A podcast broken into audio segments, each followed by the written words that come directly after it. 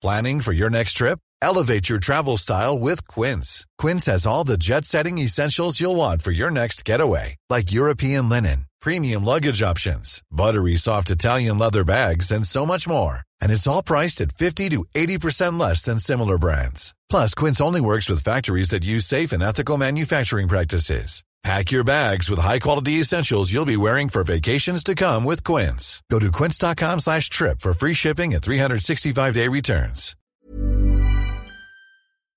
Hej innebandy Sverige! Välkomna till det här avsnittet. Gästen i det här avsnittet heter Johan Schönbeck. Han är 50 år. Han är Växjö Wipers chefstränare. Han blev vald till årets tränare i SSL den gångna säsongen. Han har ett snyggt CV. Han har vunnit eh, ligan i Schweiz. Han har blivit vald till årets tränare där två gånger, 2007, 2014. Han eh, är mannen som ska göra så att Växjö vinner SM-guld. Blir det nästa säsong? Ja, vi får se. Nu tänker jag att vi sätter igång det här avsnittet med eh, Johan. Nu kör vi!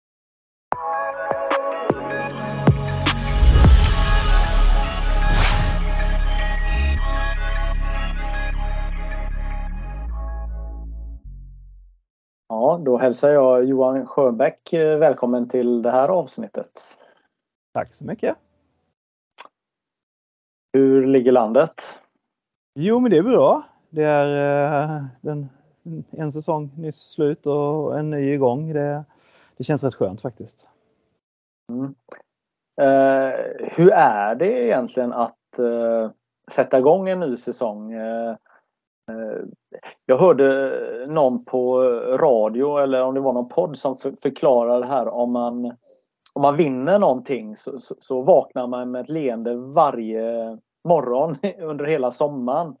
Eh, men om man inte vinner så kanske man vaknar var, varje morgon med revanschlust. Hur, hur, hur ser du på tiden som är efter en säsong? Uh, ja, men det, det, kan väl se så väldigt olika ut tycker jag beroende på hur säsongen tar slut. Uh, alltså, de flesta av oss förlorar ju sista matchen och det är klart att man vaknar nog några dagar uh, med en rätt dålig känsla. I år så, eller, ja, säsongen som gick så förlorade vi ju med dunder och brak i en sjunde avgörande semifinal så att det är klart att det satt i mer än ett par dagar och det, man kan fortfarande vakna med en, en lite tuff känsla över, över den och inte riktigt eh, tagit tag i den på alla sätt och vis än heller. Eh, på så vis är det skönt att faktiskt få gå igång och träffa alla igen och, och, och vi får nog inleda den här säsongen med att prata, prata ut om det som var lite också. Mm. Eh, hur bryter man upp efter en sån tuff ett sånt tufft avslut, sjunde avgörande matchen. Man är en match ifrån finalen. Ja, bryta upp. Man behöver med att bryta ihop känns som. Det, det var bara bryta ihop först och eh, inte något större intresse av att träffas så mycket mer. Vi träffades dagen efter och det fanns ju inga vettiga analyser att dra då heller utan ehm, då bestämde vi bara att nu ses vi inte på ett tag. Eh, eh, sen, sen träffas nog folk på olika sätt och i grupperingar och så men, men som lag så bestämde vi oss att vi tog tre veckor utan att ses. Ja. Mm. Men säsongen som helhet då, ni, eh, eh, om vi tar grundserien, gick ju över förväntan eller?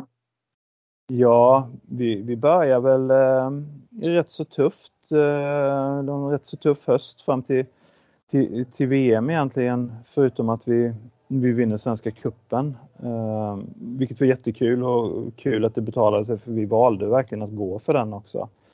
Eh, sen kom det uppehållet med VM och, och vi var ganska pressade. Vi låg väl 10-11 någonting tror jag när vi kom tillbaka från VM.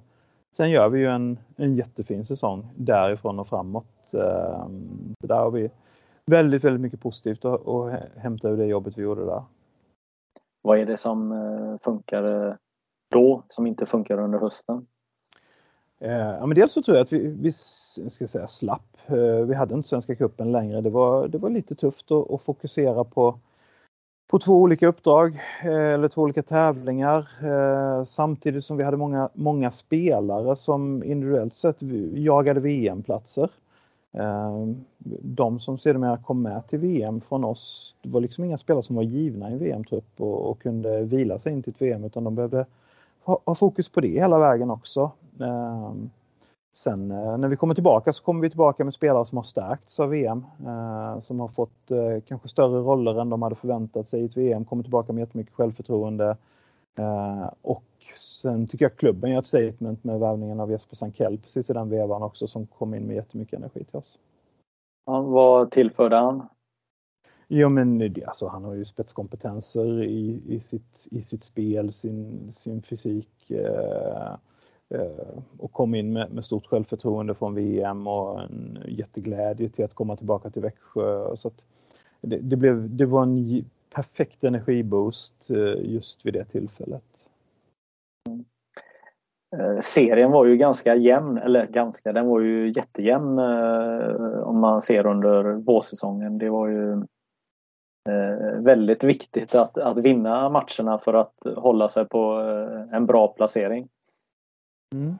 Det var ju verkligen ovanligt jämnt. Alltså just länge, länge lag 1 till 10, 1 till 11 tror jag till och med ett tag som var, som var väldigt korta avstånd. Sen seglar Falun iväg lite i slutet men eh, det är precis som du säger, det var, det var oerhört levande. Vi kunde, det, det tog lång tid innan, men även om vi slutade tvåa till, till slut i, i, i grundserien så tog det lång tid innan vi kunde räkna hem en slutspelsplats faktiskt. Och sen handlade det mycket om att spela även om, om topp 4, topp 2. Eh, så att, eh, det, det, levde ju verkligen hela vägen in i stort sett, ja.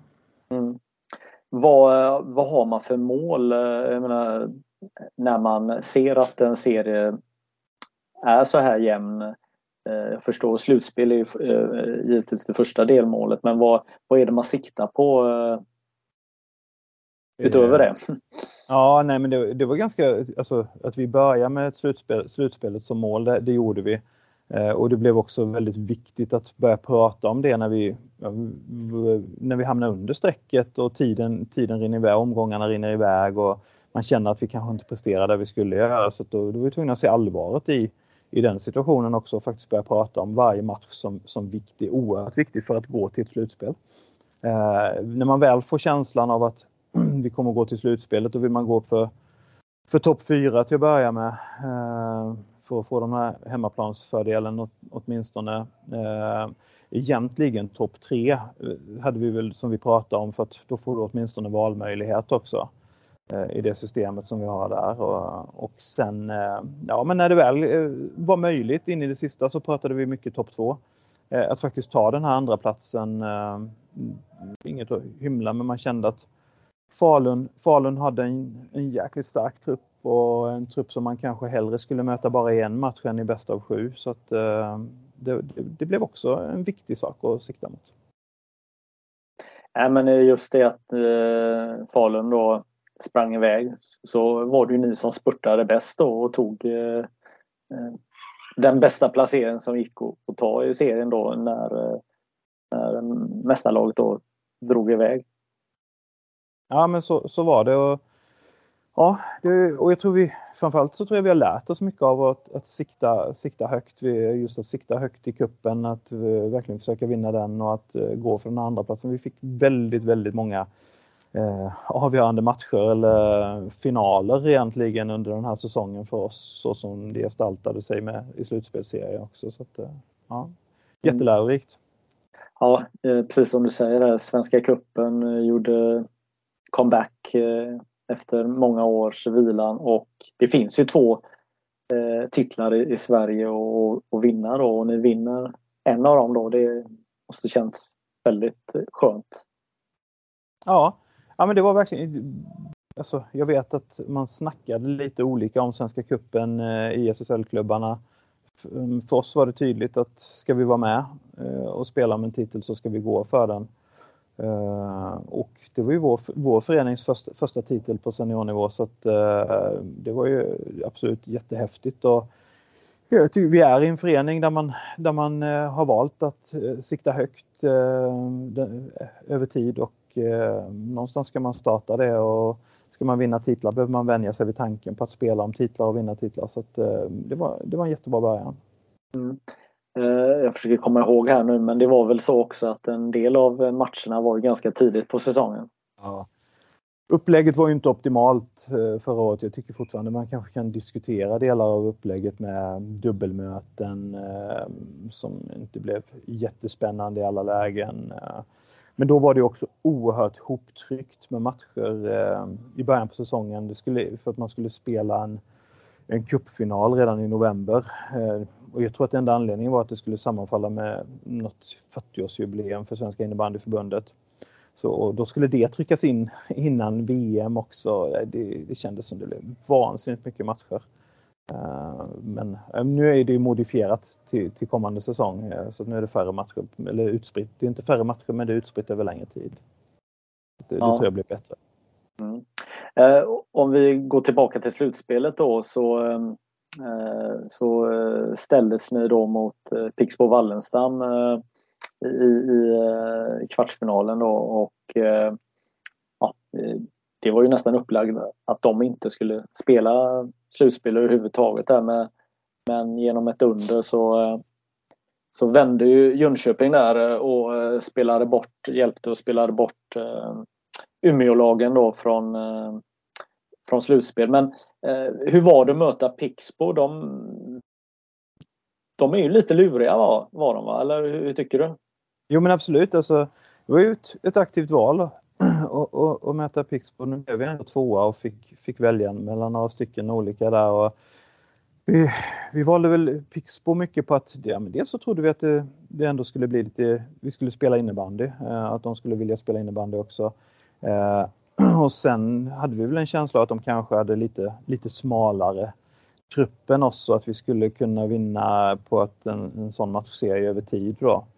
Eh, men, men det, är, det var speciellt eh, och, och, lite olika, olika matchningar hos dem, eh, olika, hur de satte ihop sina femmor som påverkar väldigt mycket. Man, man ser att det är ett laborerande med eh, Östholm Weissbach eh, tillsammans eller inte tillsammans. Eh, Eh, blir jäkligt vasst offensivt när de spelar tillsammans. Eh, inte kanske lika vasst defensivt och, och tappar man lite spets i, i, i nästa femma. Och så, här, så det, eh, ja, lite, lite svårt att veta vad som skulle komma match till match. Och, och så, så att, eh, men det var, det, var, det var roligt. Det var, det var kul matcher och det blev ju... eh, jag kan säga att man, det första vi kanske överraskades av det var, det var stämningen i, Wallenstam Arena i match, i match två när vi kom dit och de verkligen hade bränt på på kortsidan där. Superroligt. Det, det var ingen som hade förväntat sig.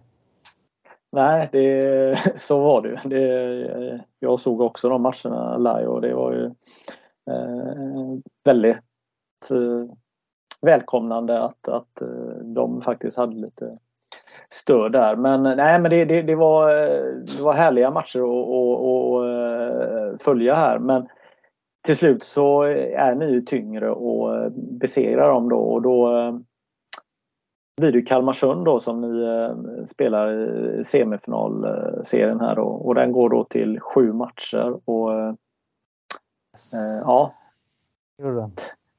Det, ja. Vad, vad, gick fel då? Eller vad, vad var det? Alltså vad... När skulle ni stängt matchserien? Ja, ja men det, det, är klart. Det första man börjar med eh, som grämer en det är givetvis det, det är liksom slutet med, vi leder till, jag vet inte vad det är, 34 sekunder eller 36 sekunder eller något sånt kvar i sjunde avgörande. De plockar keepern och, och gör mål där och sen så gör de mål i förlängning, kastar en boll på kassen som tar på en av våra fötter och in. Och, Eh, det har jag någonstans kunnat förlika mig med att alla de där, de där grejerna kan hända. Vi gör också mål när vi tar ut målvakten ibland. Vi kan också eh, lägga en boll på, på kassen som studsar in. Eh, allt det där kan hända i innebandy och det kan hända snabbt. Så det, det har jag egentligen inte så svårt att, att, acceptera utan för mig är det ju, den analysen backar ju lite mer till, till början av matchserien. Eh, där eh, jag tycker match två, eh, som, den, är, den är vi bättre, den, den, den har vi match två borta och ska göra, ska göra 2-0 i matchserien där. Eh, den tror jag påverkar jättemycket att vi, vi tappar den matchen eh, som, som var så mycket vår match på bortaplan. Eh, sen, sen tycker jag kanske att det, det blir en ganska tydlig scenförändring när, när Kevin Björkström kommer tillbaka och eh, de, de får, en, får lite mer eh, möjligheter för Kim Nilsson och det händer lite mer hos Kalmarsund Och, Ehm, som, det var en sån här positiv kick för dem som, som påverkar matchserien. Sen är känslan de sista, det, det här var ju helt, en helt fantastisk matchserie vad gäller inramning eh, hur, hur, hos båda föreningarna, hur, hur, verkligen man bygger med klackar som verkligen stöttar och, eh, och verkligen stöttar. Det är nästan ingenting negativt om motståndarlag utan man bara stöttar sitt eget lag. Det var, det var häftigt. Men jag, jag tror att till slutändan känner man nästan att det var, det var tufft för lagen att spela hemma. Eh, match, match 5, 6, 7 eh, så känner man inte riktigt hemmafördelen längre. Där var vi nog, både vi och Kalmarsund, eh, påverkade av stundens allvar lite också. Och det, det är ju situationer som vi inte, vi är inget vant semifinallag och spelar match 5, 6, 7 i semifinal och vi är inte vana vid den, den inramningen som var och det som byggdes upp. Så att, eh, men vi vänjer oss gärna. Mm. Eh, jag tänker just det här att man möts så otroligt intensivt. Jag menar eh, då man spelar sju matcher inom loppet av ja, egentligen två veckor är det väl i stort sett. Ja. Eh, hur är det? Nej, det är ju väldigt speciellt. Vi är ju inte, vi är ju inte förberedda för det. Vi kan, alltså, vi kan förbereda oss så gott vi kan vad gäller den fysiska delen och så, men allt med rutiner kring det, vi spelar någonstans 26 matcher på, jag vet inte, håller vi på i, i sex månader i alla fall. Eh, och sen helt plötsligt ska vi spela hälften av det på en dryg månad. 13, eh, men eh, typ en månad. Mm. Så det är klart, det blir, det blir väldigt, jag kan tycka ibland att skillnaden är för stor mellan grundserieupplägg och, och slutspelsupplägg på det viset. Mm. sen är det ju häftigt och, och roligt. man lever så extremt i det. Eh, och svårt att tänka något annat. Och, eh, det gäller verkligen att vem som använder tiden bäst emellan också både fysiskt och analysmässigt. Och, så, här, så att, eh, det, det, är häftigt, eh, otroligt ansträngande. Eh, men ja, håller vi på med det här på elitnivå så det är dit vi vill i alla fall. Mm. Jag tänker just i eh, slutspel då när, om man tar ledningen med 1-0 i en matchserie eller ligger under med 1-0. Alltså, vad, vad, hur pratar man med, med laget? Eh, leder man med 1-0 så vill man ju vinna nästa match så man får 2-0 och eh, ja, börja eh, lukta matchboll. Men alltså vad, hur, eh, hur, hur, hur pratar man om eh, kommande match då när man tar ledningen i en eh, matchserie? Mm. Ja, men det, det, handlar väl om att verkligen bara prata om för mig kommande match och inget annat. Alltså skita i vad det står på eh, hur många, hur många matcher vi har kvar att vinna. Eh, utan det, det, är bara kommande match och bara, vi kan bara påverka den. Det spelar ingen roll om det är tre veckor mellan matcherna eller två dagar mellan matcherna. Det vi kan påverka det är den matchen som ska spelas nästa dag. Liksom. Så att, eh, det gäller hela tiden att hitta det här att fokusera och då, då är det väl bra att jobba med, med analysdelar också så att man verkligen får får, får ner och titta på detaljer eh, som gör att det blir väldigt konkret det man håller på med. Eh, ja, eh, men just att inte sväva iväg, inte att nu har vi bara två segrar kvar eller nu har vi... Eh, alltså, ja, det, det, är verkligen att, att pusha för, för, för, bara det enda vi kan påverka.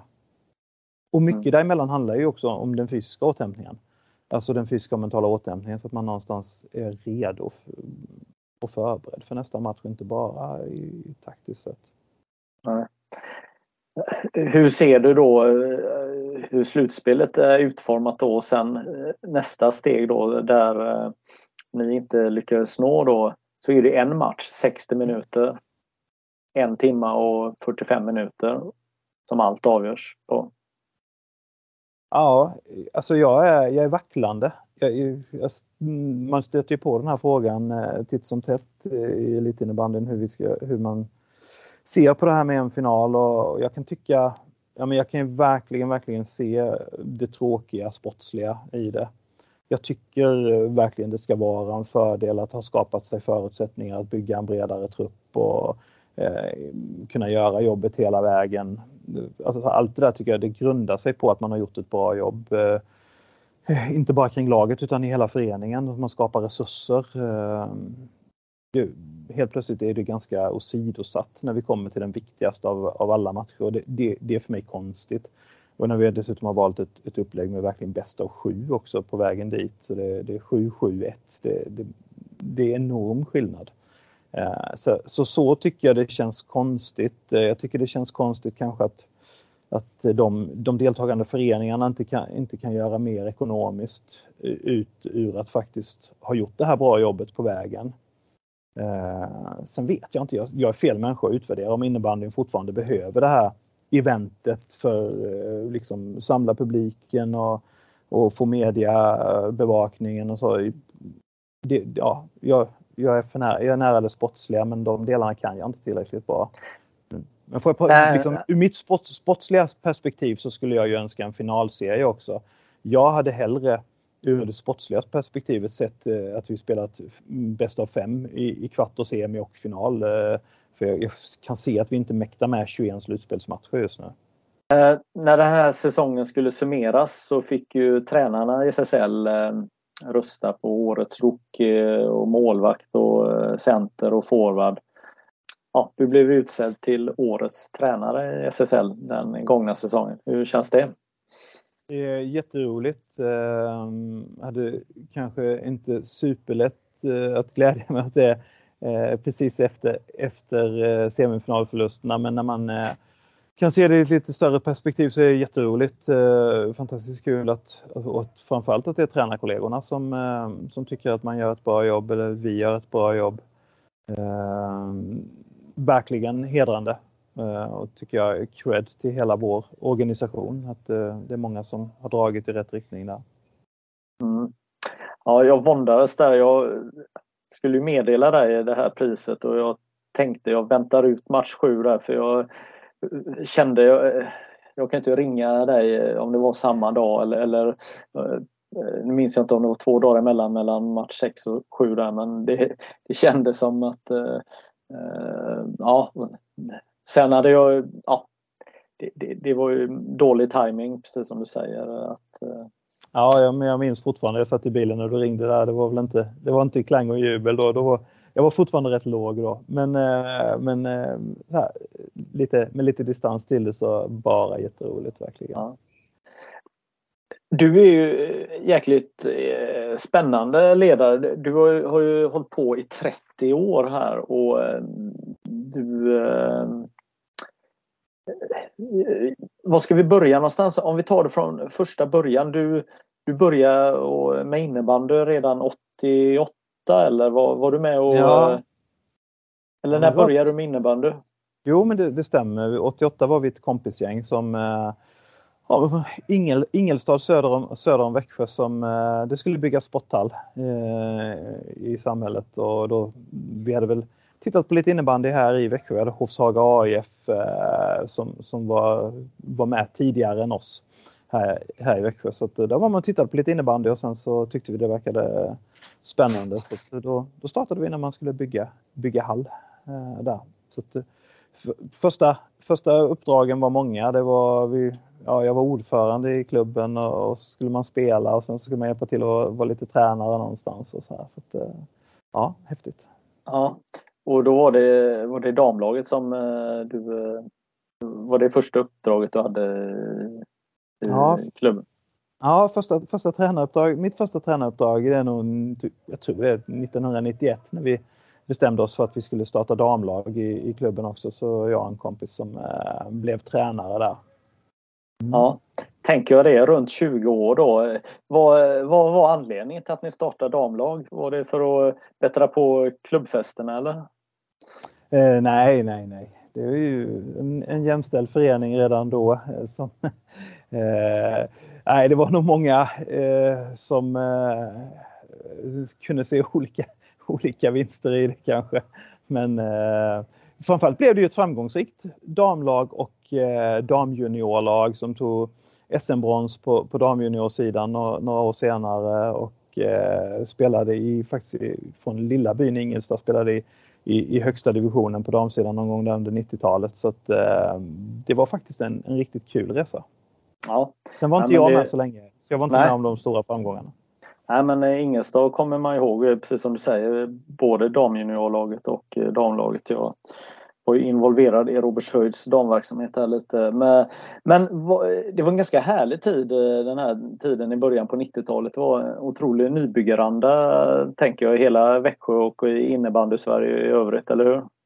Ja, men det var verkligen så. Det, det fanns ju jag kan tycka det finns lite fortfarande som jag tycker är roligt med innebandyn, just att eh, det, det, inte finns det här, så här har vi alltid gjort. Men då fanns det ju verkligen inte. Eh, vi, vi, gick ju från att hitta på egna saker till att kopiera något från fotbollen till att kopiera något från hockeyn och sen så eh, sköt vi från höften med, med, med helt eh, galna grejer ibland. Så det, var ju, det var ju oerhört fritt att eh, skapa sin verksamhet. Då. Mm. Nej, men det var väl härligt där. Vi, vi nöjde oss inte med en fotbollsoverall utan vi skulle ha en eh, så här specialdesignat eh, overall med fräcka streck och, och grejer. Så, nej, men det, det, vi ville ju det var nog ni, Det var nog ni i stan. Eh, lite ja, i stan. Det, det, det var så? Ja, det tror jag. Nej, ja, var lite, ni var mer? Ja, ja okej. Okay. Det var så. Ja. Men, men sen så eh, var du med i IK Stanstad också? Ja, men jag gjorde faktiskt, jag tror någonstans i slutet på 90-talet, 97 eller någonting sånt, så gjorde jag ett liten avstickare, gjorde ett stort, stort steg här att lämna liksom, för att jag, jag kom på att jag ville verkligen testa det här med, med tränare, tränarsidan, hade varit med även då på här sidan i Ingelstad och eh, kände att ska jag, ska jag få göra det här någonstans så, så måste jag nog lämna den klubben där man verkligen hade lite för många roller. Och, tog ett stort steg till en lokal, annan lokalklubb som heter Moheda IBK och eh, sen eh, flyttade Anna och jag till Skåne för studier. Eh, kan det ha varit 2000. Mm. Tränade IK Stanstad. Det stämmer. Dubbla junior-SM-guld. Berätta. Aha. Oh, ja, det, är, det här är länge sedan nu. Det är 20 år sedan plus. Det är väl 21 år sedan då vi eh, Eh, jag tränade i Konstanzas juniorer eh, som var som massa spelare som, som har varit framgångsrika efter det sen.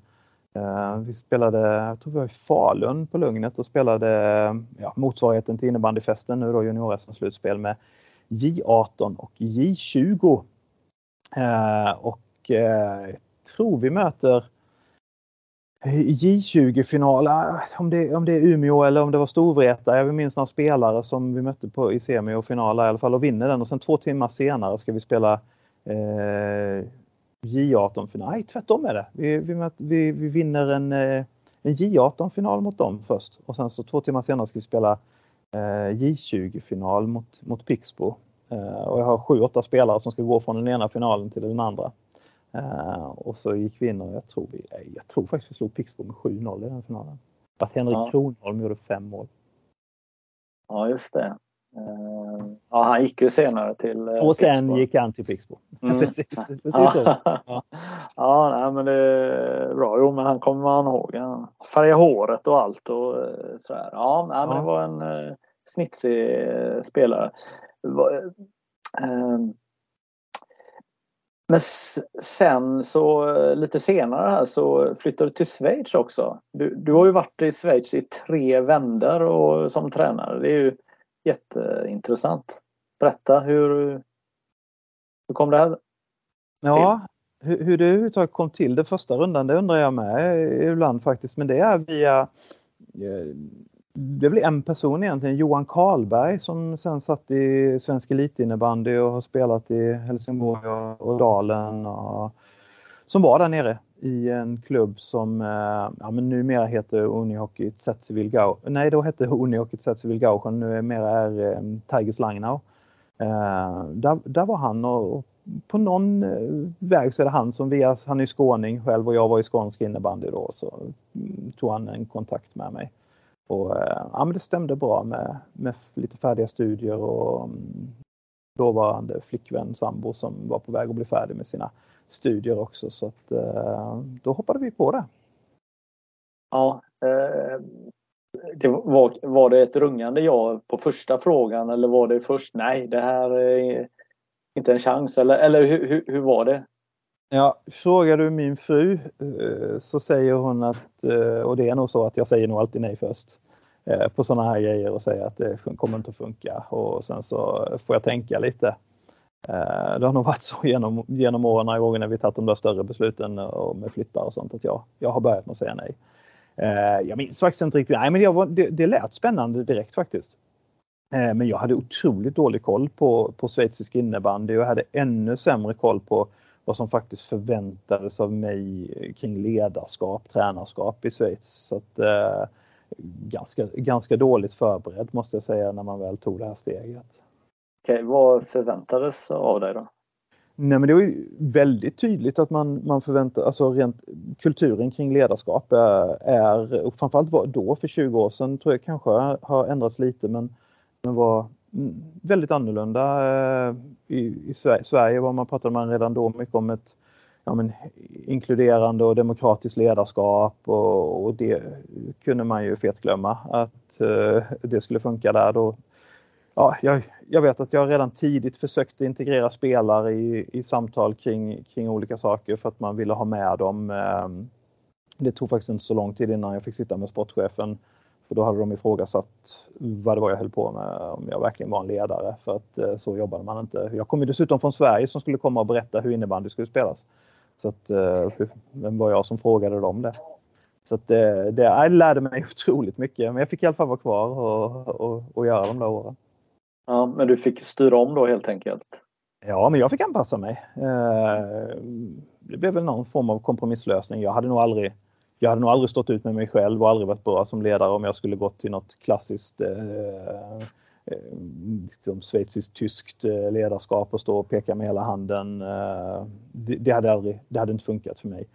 Eh, men, men visst fick jag bli, gå en bit på den vägen för att bli accepterad som, som ledare där. Jag tänker om vi går tillbaka till när du hade ledaruppdrag i, i din moderklubb om man nu ska säga så.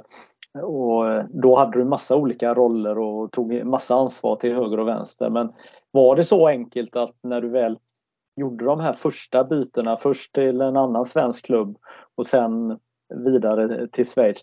Var det ändå så att det hamnade saker på dig som, som ledare som egentligen inte är ditt ansvar som man ändå får, får, får ta eller hur, hur var det?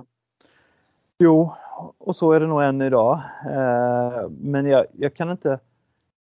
Alltså just nu är jag i en eh, på många sätt jättebra organisation. Eh, men jag tror det handlar mycket om, om mig också. Att jag, jag är nog väldigt mycket föreningsmänniska. Jag, jag älskar föreningslivet.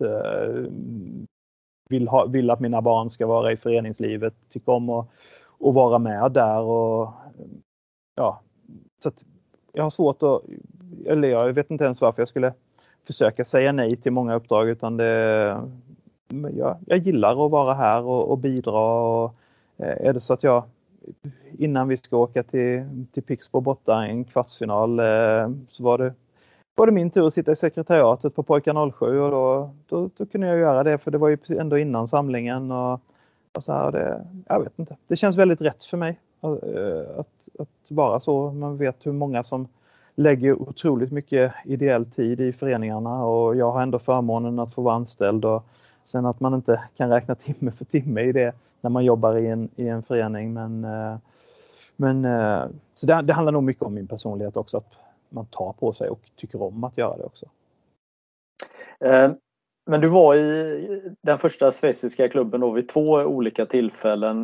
Du första vändan så kombinerar du att, att, eh, att även eh, jobba lite. Eh, är det rätt uppfattat? Ja, ja men jag, jag är ju jag är lärare och läser specialpedagogik.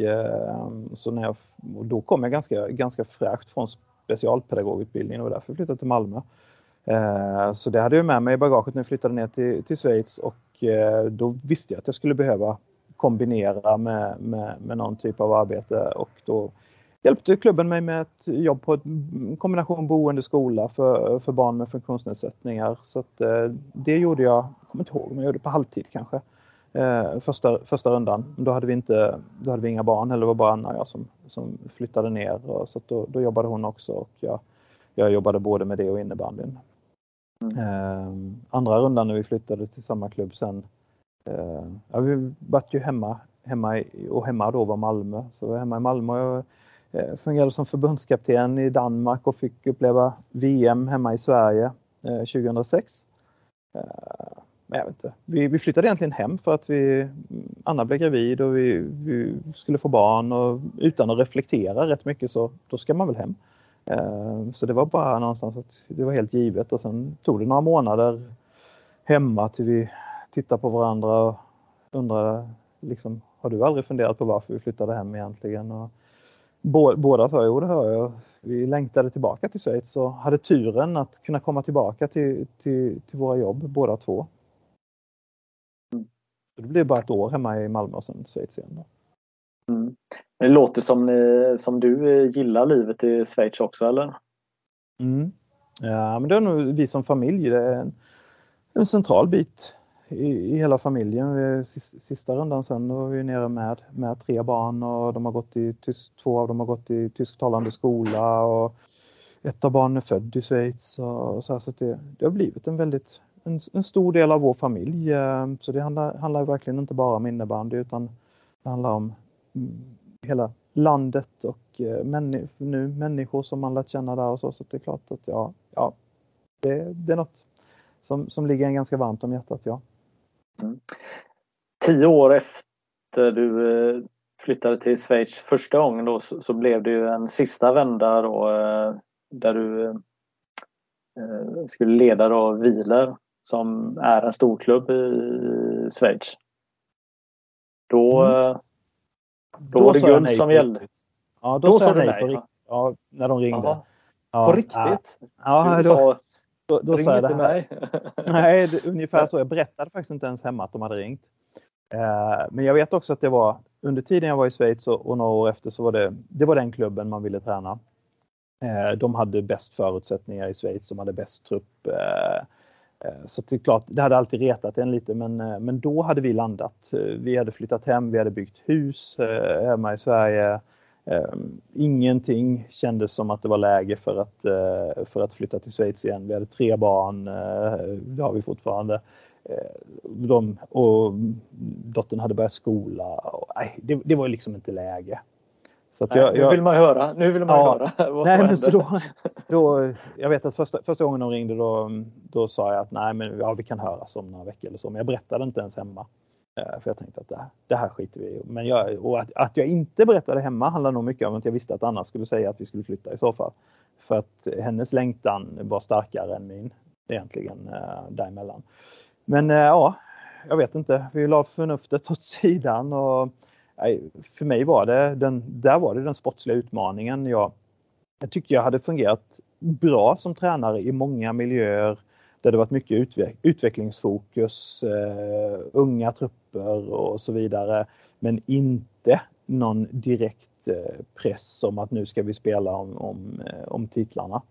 Eh, och där visste jag att det fanns inget annat som gällde. Men eh, man hade vunnit, tror jag, när jag kom dit. Och det var, kan ha varit Eh, åtta av de tio senaste åren eller något sånt. Eh, och då hade, jag kom ner efter ett dåligt år, man hade åkt ut i kvartsfinalen, eh, tappat någon titelsvit och så här. Så det var, det var ju, det fanns ju bara ett fokus verkligen och en sportchef som var väldigt tydlig i det också. Så att, det, var, det var verkligen den utmaningen som, som retade mig och lockade mig dit. Då.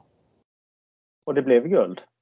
Ja, det blev, det blev två säsonger och två guld faktiskt. Eh, så om jag inte minns fel så tror vi nionde och tionde titeln för klubben då.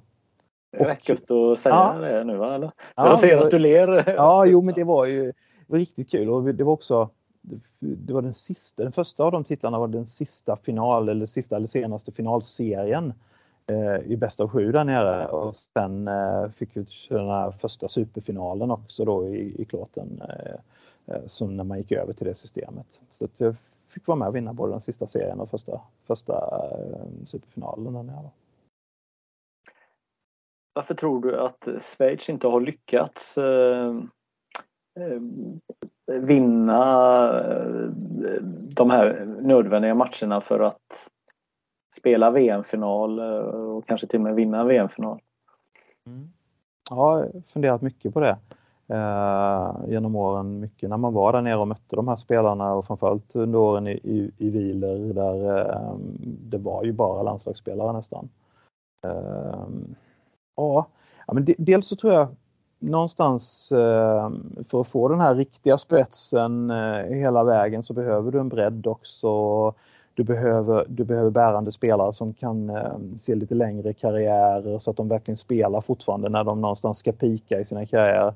Där är det ju innebandyn har tydligt en, inte den statusen eh, i Schweiz. Eller jag skulle säga att, att bygga sin, sin civila karriär har en oerhörd status.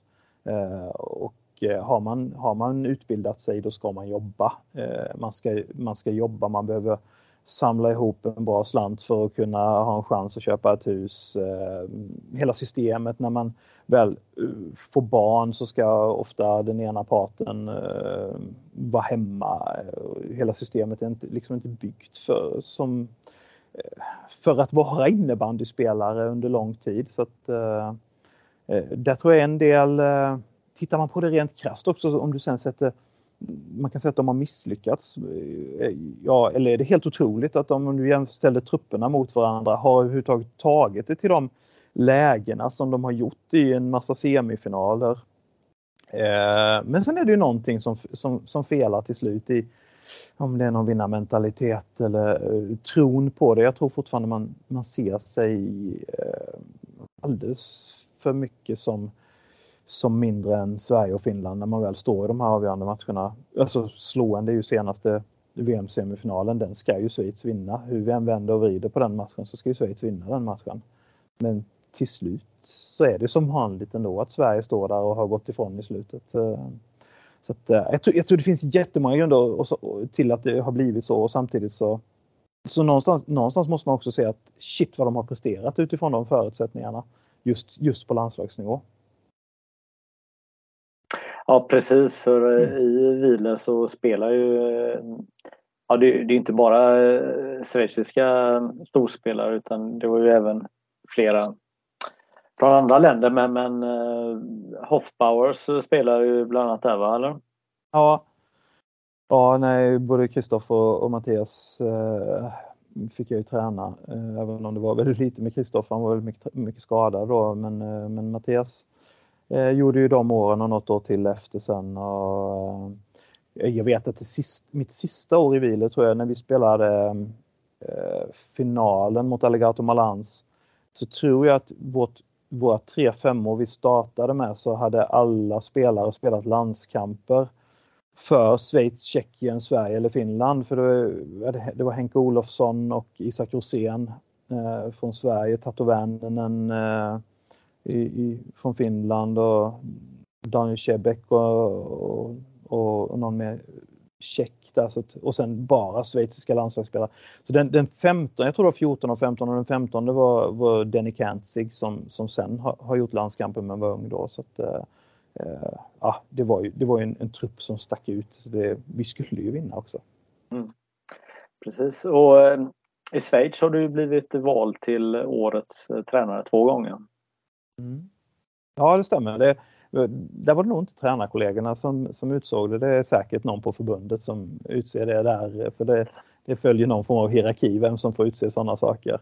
Ja. Uh, ja men det var nog för, första gången, jag, jag, tror att första gången var 2007. Då vann vi, då vann vi Schweiziska cupen med, med Tigers Langna och det var väldigt, väldigt oväntat. Uh, vann en final mot Wieler där. Uh, mitt när de var som, som starkast nästan. Liksom. Sen var det väl eh, i samband med första, första titeln där nere med, med Wieler tror jag. Det, det året när ja, Wieler kom. Den, den, eh, den schweiziska kuppen är ju ganska stor, eller är ju väldigt stor i Schweiz, eller hur?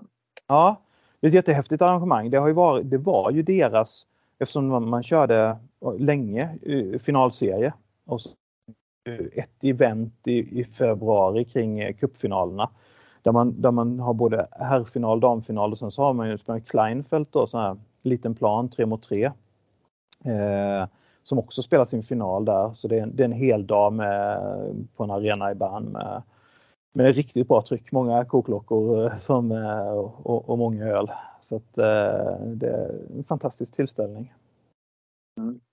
Eh, det är ju lite kul att höra dig beskriva din första vända Eh, som tränare när de inte riktigt förstår vad svensk ledarskap är egentligen. Eh, är det ju det du säger indirekt här men hur Schweizisk, in, innebandy är ju väldigt intresserad av den svenska kompetensen. Vi har ju eh, en svensk som är förbundskapten på, på herrsidan och, och ni, eller ni svenska tränare är ju hett eftertraktade i Schweiz tänker jag. Ja, nu, nu är det väl inte, just nu tror jag inte det är så många svenska tränare i, eh, i NLA. Det har pendlat lite där. Eh, ett tag så skulle man ha mycket eh, finska tränare och ett tag skulle det vara svenska tränare. Och, eh, men man har varit absolut väldigt intresserad av att få de här influenserna från, från Sverige och Finland. Eh, men mest har de nog ändå investerat, eh, för det är klart att det är investeringar att ta, folk ska flytta, flytta med är det tränare så är det ofta kanske de med familj och hela kittet också. Det är ganska, inte hur lätt som helst. Men eh, han har valt att lägga rätt mycket tryck på att få in spelare som kanske snabbare kan hjälpa till en titel än en tränare ibland. Eh, så det är rätt, rätt mycket, mycket fokus på att få in mm. många utländska spelare. Men hur var det under din sista period eh, kontra den här första perioden? Kunde du använda ditt eh, svenska sätt att eh, leda laget eller, eller, eller hur var det?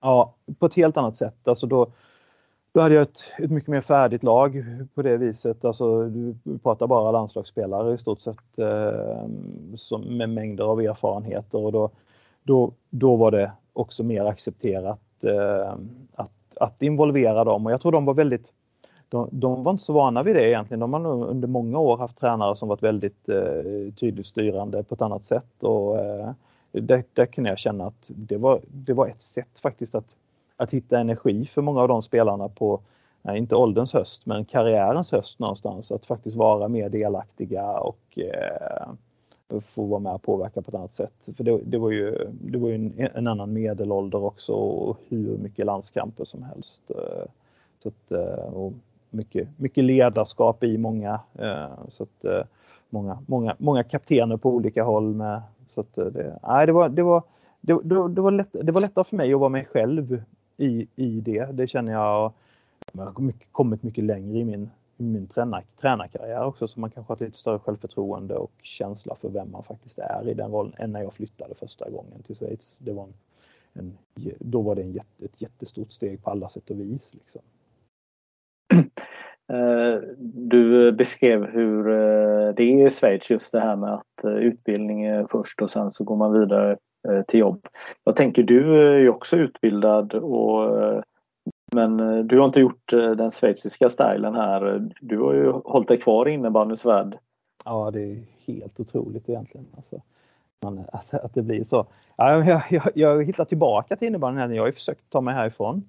Jag har slutat några gånger. Ja, jo, jo, då har jag det också. Lämnat tränaruppdrag ett år eller sådär. Eh, det har varit svårt att säga nej igen. Jag, jag försökte hitta någon sån här kombo. Att innebandy men ändå inte alla kvällar och helger. Så jag, jag jobbade som, eh, som verksamhetschef på Smålands innebandyförbund. Eh, det kan ha varit ett och ett halvt år.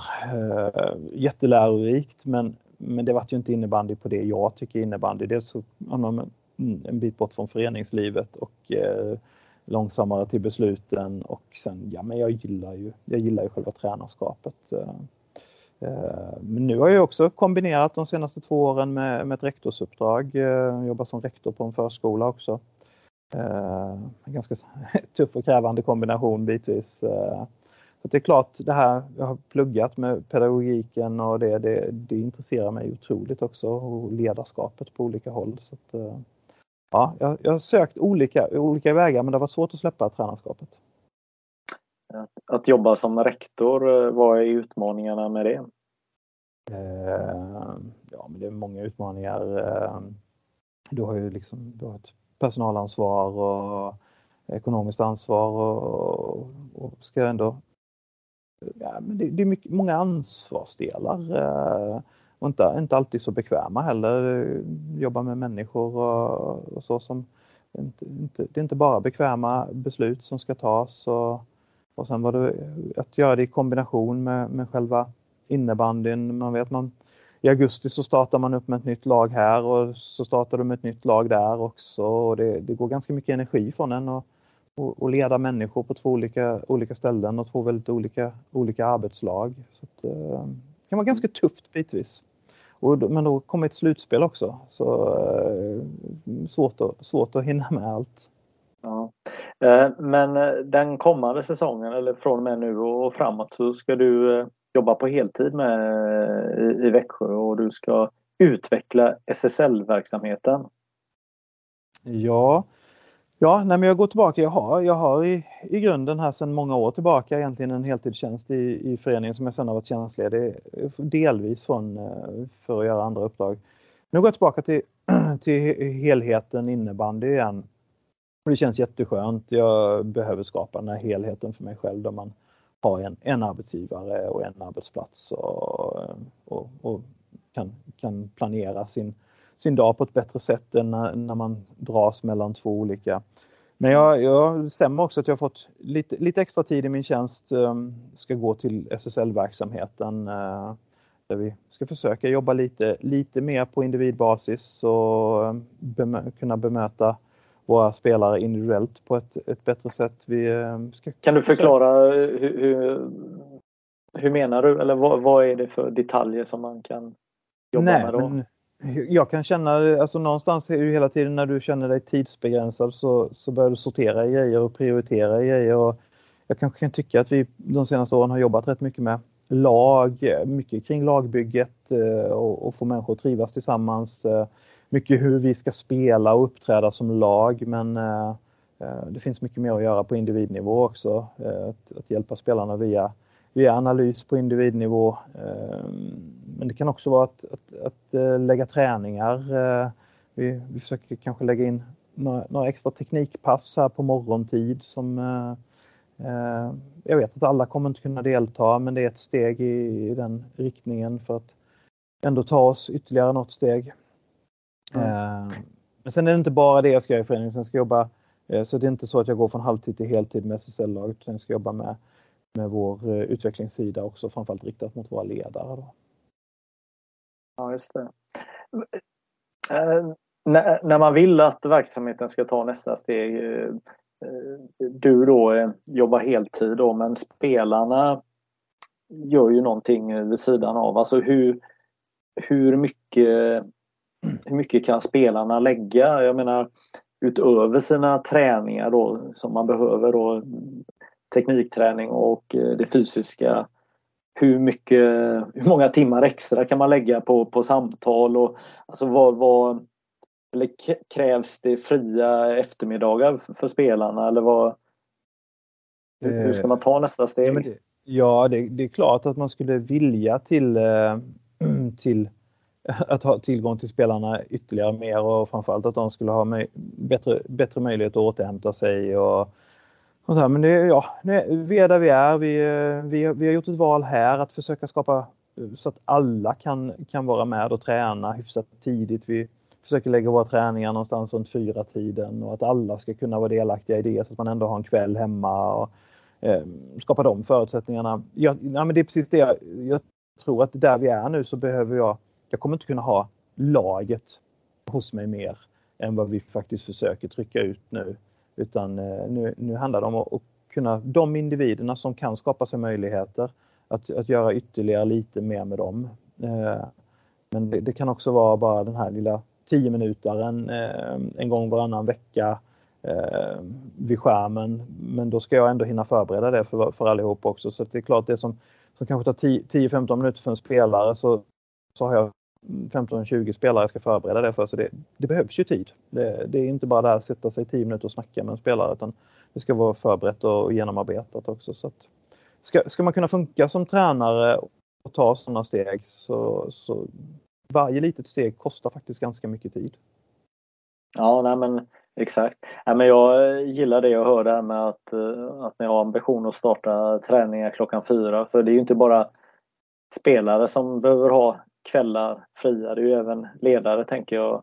Eh, ja, att då kunna vara hemma i hyfsad tid och, eh, eh, eftersom man kanske klämmer in sitt eh, innebandyintresse och eh, efter arbetstid och, eller studier eller vad det nu man gör så eh, låter det ganska bra koncept. Ja, men vi, alltså, ska, vi, ska vi bli hållbara både som spelare och ledare, att våra spelare ska, ska kunna satsa på sin innebandy eh, under, under längre tid. Det är klart, ja, dels måste de kunna tjäna pengar på det och sen så ska man ändå då kunna, kunna göra det fortfarande när man har ska, eh, liksom, skaffat familj och eh, det, det, ska liksom inte vara en, behöva vara en slutpunkt. Det, det är klart att då måste det hända sådana saker och ska vi ledare, tränare vara hållbara och att fler ska, ska tycka det är kul och, och vilja hålla på så här länge som en annan har hållit på då ja, Det är jätte, jätteviktigt att man skapar de förutsättningarna. Det, vi har ju ofta kommit kanske annars längre i den civila karriären. Eh, vi har kommit längre med familj och så vidare. Så det, det, är ganska tufft tror jag för, för många och alldeles för många som slutar alldeles för snabbt. Mm. Eh, handbollsledaren eh, eh, Bengan eh, gick ju bort bort eh, för ett tag sedan. Eh, det var någon du uppskattade eller? Nej, men det var ju den tiden när de, när de eh, var som bäst med handbollslandslaget.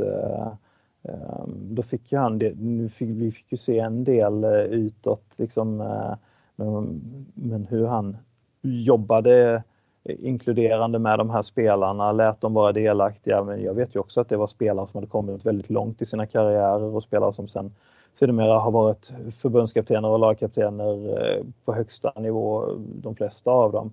Eh, men just ändå det modet att, att, att släppa in spelarna eh, och deras kunskap och, och, låta den verkligen få ta plats även i viktiga skeden. Det, det kan, jag, det kan jag tycka är häftigt och Eh, ja, det, det, är något som, en sån här grej som har inspirerat att, att se den typen av ledarskap.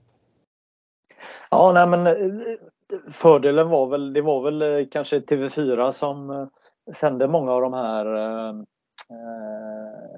VM och EM med handbollslandslaget och de hade ju med sina kameror vid de här timeouterna i de här viktiga matcherna och det var ganska skönt att se att han släppte ordet till eh, Wislander och de andra killarna i de här Eh, avgörande ögonblicken när kamerorna är på och eh, på något sätt inte kände någon press att nu är det jag som måste säga de här viktiga orden utan lät spelarna komma med lösningar också. Ja, ja det är alltså den, den, det är ändå saker jag tagit med mig och, och, och försöker om, om, omsätta eller få in i, liksom, i de grupperna man jobbar med. Och, och jag, menar, jag har ju, nu börjar vi ändå ha, få ett antal spelare här i Växjö också som har gjort eh, ett, ett, ett, större antal landskamper, eh, samlat på sig många SSL-år. Och jag tror det kan vara en, en motiverande del för dem också att känna att man faktiskt får lite mer utrymme och att eh, förtroende att, att eh, mina, mina idéer eh, tas med. Eh, det är, det är väldigt stor skillnad på vad ny och ung och, och, och precis fräsch SSL-spelare eller har gjort, gjort åtta SSL-säsonger och, och SM-final och slutspel, långa slutspel och, och spelat VM-final och så vidare. Det, jag tycker för mig vore det någonstans korkat också att inte, inte ta med de erfarenheterna och den kunskapen som finns där. Men hur håller man huvudet kallt då i de här viktiga matcherna i, eh, när allt står på spel och eh, tiden håller på att ta slut? Ja, ja det gör man väl kanske inte alltid heller. Det, det, det är, eh, nej, det är svårt. Alltså det, det är klart att det, det, blir ju mycket känslor. Idrott är väl mycket känslor. Man påverkas av, av, av saker runt omkring en. Eh, jag tror det är svårt. Eller jag, vet inte. Jag, jag kan inte säga att jag, jag kan totalt skärma av allting och, och bara gå in där. Alltså det, på, på, olika sätt påverkas man av det som händer runt omkring en. Och det, både glädje och ilska och sorg och så. Jag, jag vet inte, jag tycker det, det, det är väl i, mm, mm, i lagom mått så tycker jag det, det är väldigt roligt att, att känslorna, alltså i idrott ska väl känslor att, uh, det, hade varit, det hade varit trist om vi, om vi inte gav utrymme för det också. Precis, för jag tänker att många som tittar på SSL-matcher i de här avgörande lägena eh, sitter ju själva på något sätt och, och eh, leker ledare i de här avgörande ögonblicken att ja, men nu, nu ska de ändra, nu ska de ta ut målvakten, nu ska de göra ditten och datten, nu ska man ta eh, time-out eller vad det nu kan vara. Alltså det, men hur tänker du? Är det att varje match har sitt egna liv eller, eller följer du en, en mall att ja men alltid 17 och 20 så tar jag målvakten om mm. vi ligger under. Hur, hur, hur tänker du? Nej, är jag, jag är nog mer i att varje match har, har sitt eget liv. Att man försöker känna in var, var vi är eh, just då. Det är en typisk sån här grej när, när man ska ta målvakten. Eh, ja, vad, är, vad är känslan i, i, matchen? Vad är känslan i, i vårt 6 mot 5 spel den senaste tiden? Och, eh, men men det, det, är många andra sådana beslut också som eh, ja, men nå, någonstans att, att varje match har sitt eget liv. Sen tror jag alltid man har med sig och är påverkad av, av, av historiken eh, och, och det, jag vet ju själv hur man, har, man, man sitter och tittar neutralt på, på, på idrott, spelar ingen roll om det innebär eller något annat. Man, man, man disk, diskuterar, har ju gärna åsikter om coaching och varför inte den spelaren får mer utrymme och den och, och ja, där, där är det, ja men vi är, vi är människor och man påverkas, man har någonstans en bild med sig in och man har byggt förtroendekapital med människor och, Ja, så att när man, jag bara kommer in från sidan och tittar på en tv-sändning så det är klart att jag, jag har en helt annan bild av det som händer men har ju inte heller alls all den, den kunskapen som den coachen har som står där. Liksom. Så att, eh, ja. Vad, hur få spelare kan man spela på? I, i, man kanske kan dela upp det i olika lägen men eh, eh, sudden rätt så kanske man kan spela med lite... Alltså hur, hur, hur få spelare kan man spela med i, i, i ett eh, i en toppningssituation, tänker du? Ja, men det, det beror väl på hur, hur länge den ska pågå. Eh, det är klart att man har, man har varit nere i sitt, alltså två femmor är det, det klassiska liksom att man hamnar mm. i under en lite längre period men man har ju men vi, säger, vi, säger, vi, säger, vi, vi säger att det är åtta minuter kvar och, och så kan det faktiskt bli en sadden också. Alltså, ja. Kan man spela på sju, åtta gubbar eller? Nej, det, det vet jag inte. Jag, jag tror det hade varit svårt att spela på på 7-8 gubbar i, dag, i dagens SSL kanske. Ja, det, det är väl, ja men, jo men det tror jag. Sen det är klart, eh, möter du ett, ett, lag som står och väntar med eh, och inte, inte sätter någon press på dig, du kan få styra allt tempo själv, så är det klart att man kan gå på färre spelare. Men, och sen, sen beror det på vad du har. Eh, jag menar, kan alla kuta som Emil Johansson eh, fram och tillbaka, varje byte var längst fram, var längst bak och det känns som man aldrig byter ibland eh, när matcher ska avgöras för Falun. Det, är klart, eh, har, du sju, åtta sådana så, så kan du nog gå runt på dem under de åtta minuterna plus en förlängning. Men ah, jag vet inte, det känns tufft att hamna på under nio spelare någonstans. Att man under en kort period kan hamna någonstans i tre backar. Men jag, jag tycker fortfarande det är tufft att vara under tio. Ja men det är, så. Ja, men det är lite intressant och eh, precis som du säger, det beror ju på också hur eh, högt lagen går på och vilken fart det blir i spelet. Sen om, om du har tio spelare att snurra på så kan de ju spela olika mycket. Mm. Eh, men det känns som att alla behöver någon form av avlastning i alla fall. Eh, men däremot kan du ha väldigt olika, olika längd på bytena. Det, det där har man ju sett.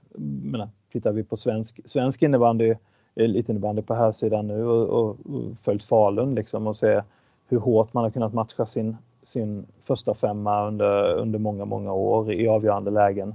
Eh, men någon form av avlastning har de ju ändå haft. Ja, nej men eh, Emil Johansson eh, spelade ju i förrförra SM-finalen nästan nonstop kändes det som. Han spelade väl 40 minuter, 50 minuter i, i, matchen där och, och, precis som du säger, det finns väl några sådana här spelare som verkligen som kan spela extremt mycket. Jo, men det är det Man har varit med om några stycken. Det är ju även mött Jönköping med Emil Nielsen som det känns som han aldrig bytte liksom. Äh, säkert gjorde 45 minuter i, i någon match. Ähm, ja. Så, så det, det, finns väl ett antal sådana spelare. Mm. Men hur, hur, hur, tänker man i, i en, i en sadden i, i ett slutspel? Tittar man vad motståndaren har för formationer eller ehm, där är det också två femmor som man försöker spela på eller? eller? Ja, men jag har nog inte varit uppe och, och, gått på mer än, mer än en grund på tio spelare där i alla fall. För det, det är ju inte så många byten som ska göras så det är klart att man, man, man vill ha, ha det bästa på, på plan, det hetaste på plan, absolut. Mm. Eh, kolla på motståndarna, ja men det gör man väl egentligen hela tiden och det är väl ganska mycket eh, fokus på matchningar under när man hamnar i slutspelsserier och så här. Eh, eh, att man får olika feeling för olika matchningar och vill, vill kunna påverka i vissa lägen. Eh, sen får det aldrig ta överhanden för jag gillar inte att hålla på och kasta för mycket energi på att ja, styra allt för mycket efter vem som ska vara på banan mot just vem. Det känns som att det, det ligger lite för, för lite i ens egen händer också för att man ska lägga för mycket energi på det. Mm. Jag tänker i de här avgörande situationerna så har du ju ändå några killar som du vet ska fixa det för dig. Hur, hur, hur visar du eh, för dem eh, under en match eh, när det kanske inte alltid går som 100 procent? Hur visar du att, att de ändå ska vara redo på att göra uppgiften som krävs i, i slutskedet av en match? Ja, men det är precis det, det vi var inne på lite innan där, att man har byggt olika förtroendekapital och eh, att man det, just när man tittar bara från sidan, du, när du tittar på våra matcher så kan ju du tycka att, att mm, men vad fan slänger han inte in, han har varit bra idag liksom. Eh, eh, medan jag har en annan känsla för vem som faktiskt ska, ska stå för avgörandet. Och det, eh, nej men det, det, man får väl prata med spelarna på vägen också och, och, och försöka hålla dem högt, eh, de här som man tror faktiskt i, i jämna matcher ska, ska avgöra. Mm, det kan ju vara både att du, att du behöver pusha eller du kanske i tidigare skede på matchen faktiskt måste sätta någon åt sidan lite för att hoppas att den ska komma tillbaka förbannad. Men, men, men det är ju också väldigt olika på in, det är ju individer liksom så att eh, det, det, finns liksom, i min värld finns det ingen mall för att du gör så här för att den här spelaren ska vara het när, när det avgörs. Det, det är det här som jag tycker är så häftigt också med ledarskapet och, och lag att eh, du har de här 20 individerna som du måste försöka lära känna. Eh, både som människor vid sidan om men också hur de liksom hanterar de här olika situationerna i match. Mm. Det är ingen unik situation men, men det är ju ändå väldigt intressant här för man vill då att en spelare ska leverera framåt samtidigt ska den vara så pass eh, hur ska man säga, smart att man inte gör några misstag heller för att det är ju det är misstagen man inte vill eh, bjussa på. Mm.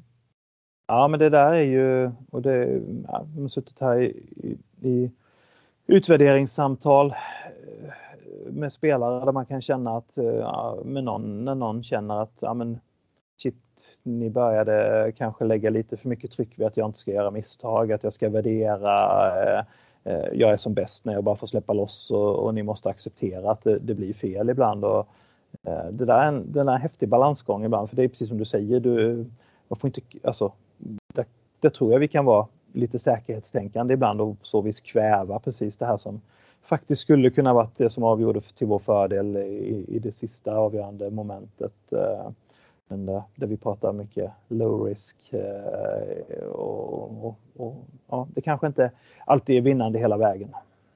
Nej. Om vi ska prata kommande säsong här. Eh, nu har vi eh, 14 spänstiga lag. Vi har Gävle som har gått upp och vi har AIK som har tagit steget upp. Det, är en ganska, det var ganska avslaget i botten och, och jag förstår ju att ni inte fokuserar på, på att eh, vara i närheten av de placeringarna. Men, men vad, vad tänker du om säsongen som kommer här? Eh, ni har en andra plats att eh, försvara. Ja, eh, helt ärligt så har jag faktiskt inte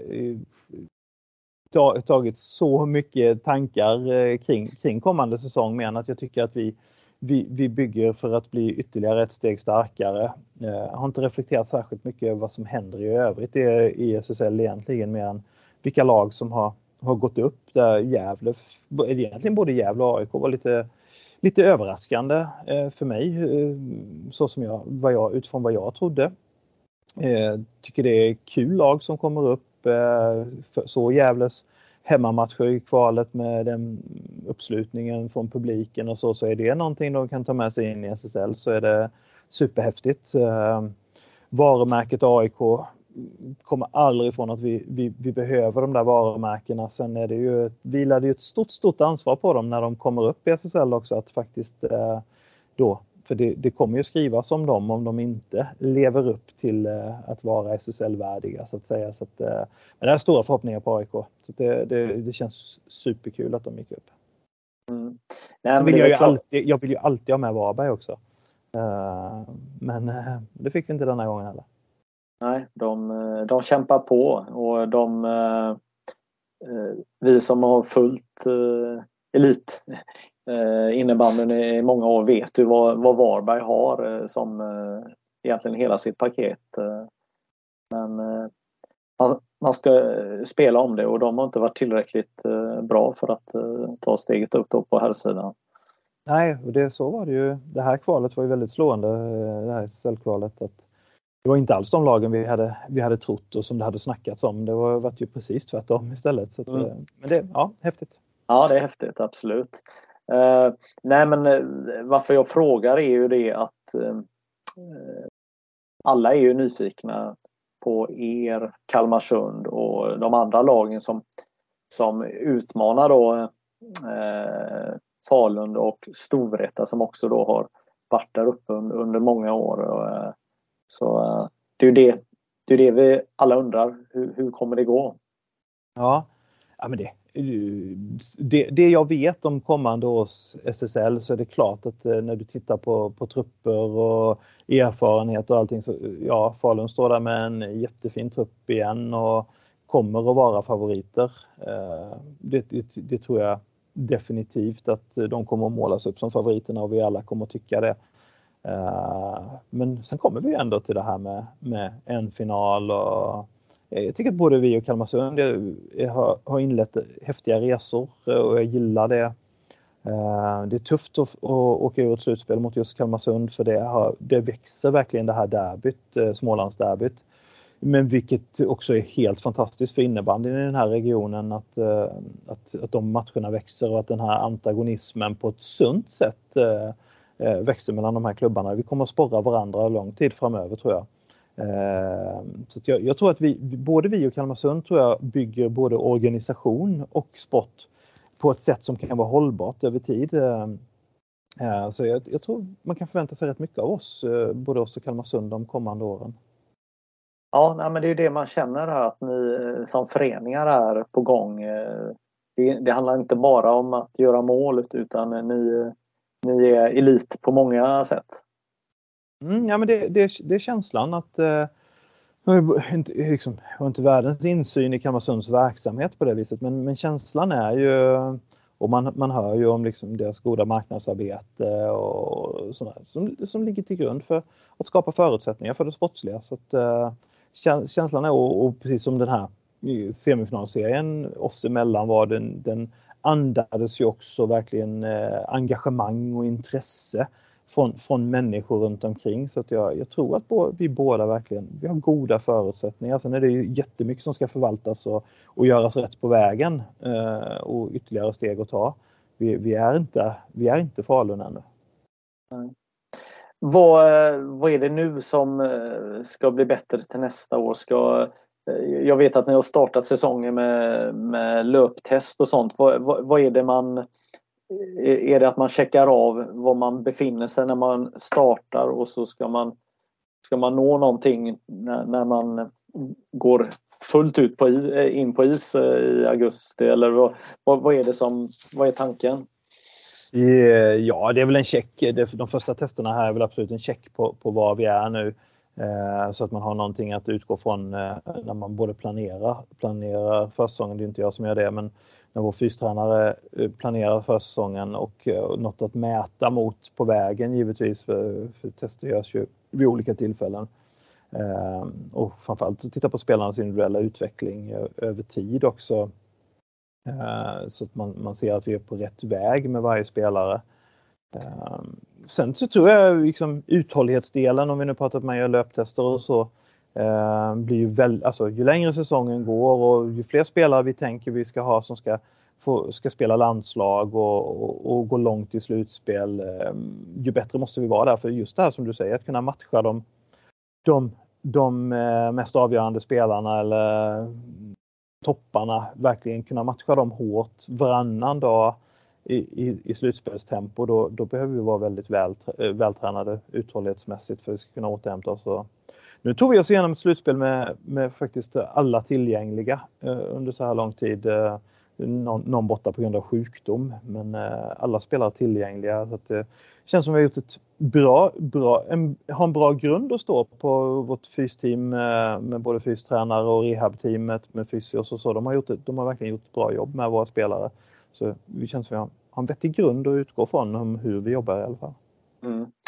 Hur, hur, mäter man av spelarna? Så mäter man eh, vikt, fettprocent, eh, styrka? Alltså vad, hur, hur, eh, hur kollar man att, att spelarna följer någon form av mm. utveckling? Ja, in, invägning hade vi också även för oss ledare. Ja. Eh, hur såg det ut för dig då? Inte bra. Inte bra. Slutspelet är för jävligt. Alltså du åker runt med med 20 idrottare som ska äta pasta ett par, tre gånger om dagen. Är, och man sitter bara på buss. Det, det är inget bra alls. Nej, och nervös. Eller man är ja. uppe i varv. Ja, ja, ja. ja. Nej, så, så, ju längre slutspel desto sämre invägning tror jag. Uh, så att, uh, där finns det, det, finns lite mål satta nu som vi ska jobba med. Ja. Uh, nej, men det, det, är väl en, en del. Sen är det väl olika uthållighetstester. det är styrketester. vi har inte gjort någon fettmätning i år. Eh, men eh, ja, det, det, vi har ett testbatteri som vi har jobbat med samma fystränare i, i, i, många år nu och har ett testbatteri. Man vill ju framförallt kunna följa över tid också så att du inte byter ut för mycket där utan mm. Nej, men det, det, är intressant för folk som inte är i närheten av det ni håller på med och se vad det är för något som, som komma skall om man är en yngre spelare eller ja, rent bara funderar hur det fungerar.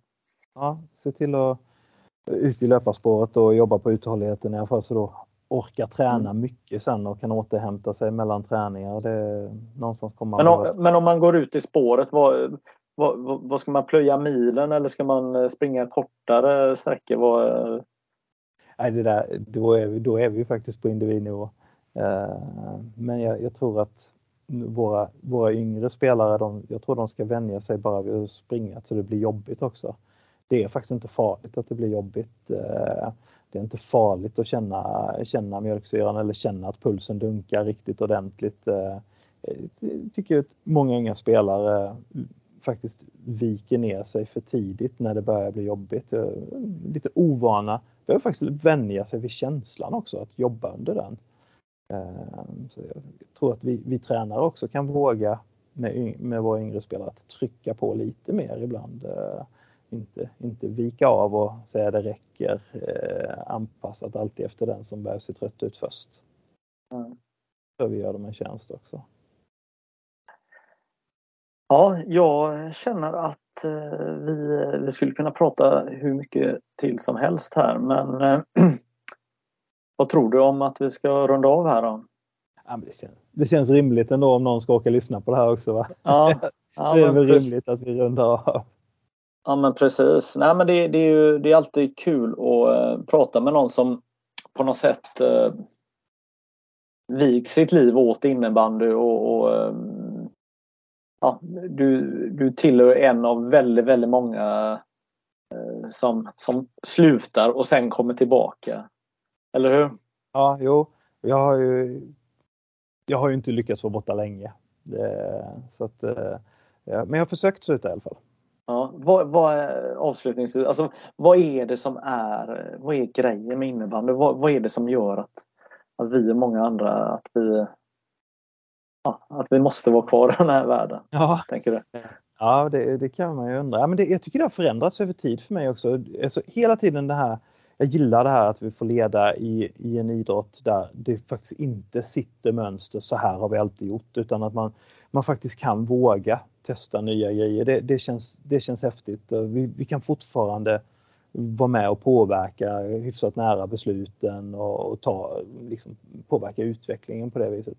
Sen gillar jag själva idrotten innebandy som och framförallt, jag gillar väl den framförallt som ja, men ur tränarperspektivet att få jobba med spelet, eh, analysera spelet, eh, jag, jag önskar att mycket mer av innebandyn faktiskt eh, var som, som delar av det här slutspelet. Eh, då skulle jag bli mer fan av att gå och titta på innebandy också. Där, där har jag alltid haft en resa med mig själv att göra att, eh, att se det här att det är riktigt underhållande att gå på innebandy med. Men så som, som det var stora delar av det här slutspelet, inte bara i vår matchserie, det, eller våra matchserier, det, då, då häftigt steg på vägen. The secret to summer ready skin is here. Osea's number one best selling Andaria algae body oil, clinically proven to instantly improve skin elasticity and transform dry skin to silky, soft, and unbelievably glowing. Its signature scent of freshly squeezed grapefruit, cypress, and mango mandarin transports you to sun kissed summer days. Get healthy, glowing skin for summer with clean vegan skincare from Osea. Get 10% off your first order site wide with code GLOW at OseaMalibu.com.